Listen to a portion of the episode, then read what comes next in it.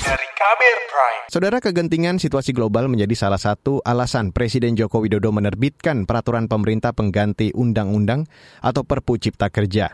Dalih ini bertolak belakang dengan situasi real saat ini, di mana ekonomi nasional masih tumbuh lebih 5 persen. Kontradiksi itu dikecam sejumlah pihak. Selengkapnya saya ajak Anda untuk langsung mendengarkan laporan khas KBR yang disusun jurnalis Sindu Darmawan. Presiden Joko Widodo menerbitkan peraturan pemerintah pengganti undang-undang atau Perpu Cipta Kerja akhir tahun lalu. Keputusan ini menuai kritik berbagai kalangan. Sebab Undang-Undang Cipta Kerja dinyatakan inkonstitusional bersyarat oleh Mahkamah Konstitusi MK pada akhir 2021. Jokowi merespon kritik tersebut. Ya biasa dalam dalam setiap uh, kebijakan, dalam setiap keluarnya sebuah uh, regulasi ya ada.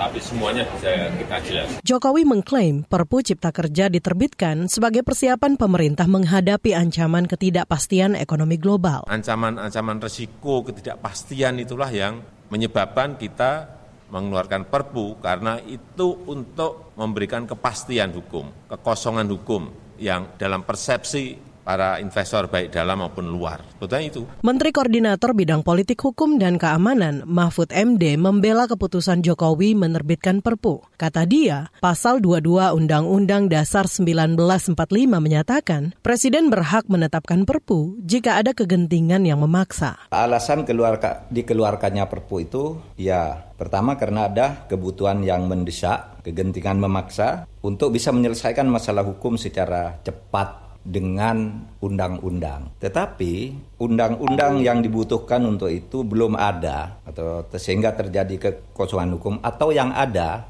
itu tidak memberi kepastian. Faktanya, pertumbuhan ekonomi nasional kuartal 3 2022 lebih dari 5,7 persen.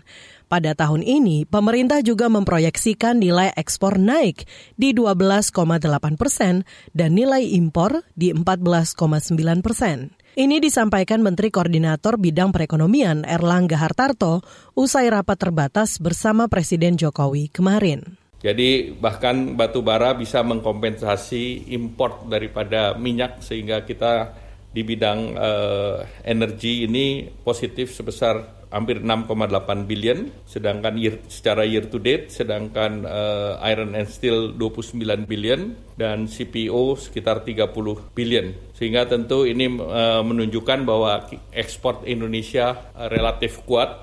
Erlangga mengatakan tahun lalu nilai ekspor Indonesia meningkat 268 miliar dolar Amerika atau setara 4,1 kuadriliun rupiah.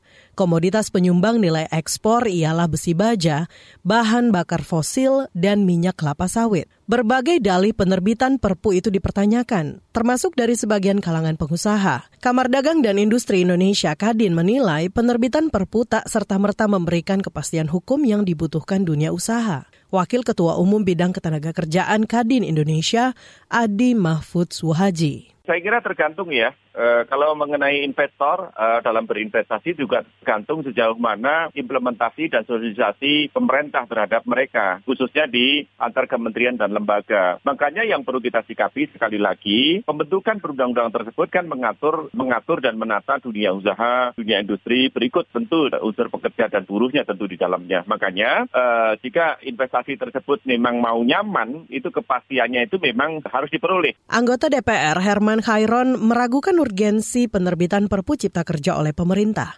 Klaim pemerintah soal penerbitan Perpu perlu dibahas dan dibuktikan. Sebab menurutnya, Indonesia sudah memiliki pengalaman menjaga perekonomian dari berbagai tekanan yang terjadi. Saya kira tidak juga ya, kan sudah ada success story Pak SBY belum ada undang cipta kerja bisa menstabilkan terhadap ekonomi nasional, melunasi utang IMF, tumbuh di atas 5 persen, bahkan tumbuh di atas 6 persen gitu ya. Kemudian menekan hutang pada tingkat rasio yang di bawah 20, kurang lebih lah di bawah 25 persen gitu. Kemudian bisa meningkatkan PDB masyarakat. Kan ada contoh sukses story-nya. Kalangan ekonom turut mengkritik langkah pemerintah menerbitkan Perpu Cipta Kerja. Direktur Center of Economics and Law Studies Celios, Bima Yudhistira mengatakan, alasan kegentingan memaksa yang menjadi dalih pemerintah justru bertolak belakang dengan kondisi perekonomian nasional. Kegentingan yang memaksa itu harusnya ekonomi tahun depan diproyeksi oleh pemerintah dalam asumsi APBN itu minus, baru ada kegentingan yang memaksa. Tapi kalau ekonomi tahun depan dalam APBN proyeksinya bisa tumbuh sampai 5,3 persen, ini kan lebih tinggi daripada pra pandemi. Kemudian inflasi bisa lebih terkendali, lebih rendah dari tahun ini yang kisaran 5,5 persen. Artinya Indonesia diproyeksikan sendiri oleh pemerintah selamat dari resesi ekonomi. Demikian laporan khas KBR. Saya Aika Renata. Kamu baru saja mendengarkan news wrap up dari Kabel Prime. Dengarkan terus kbrprime.id, podcast for curious mind.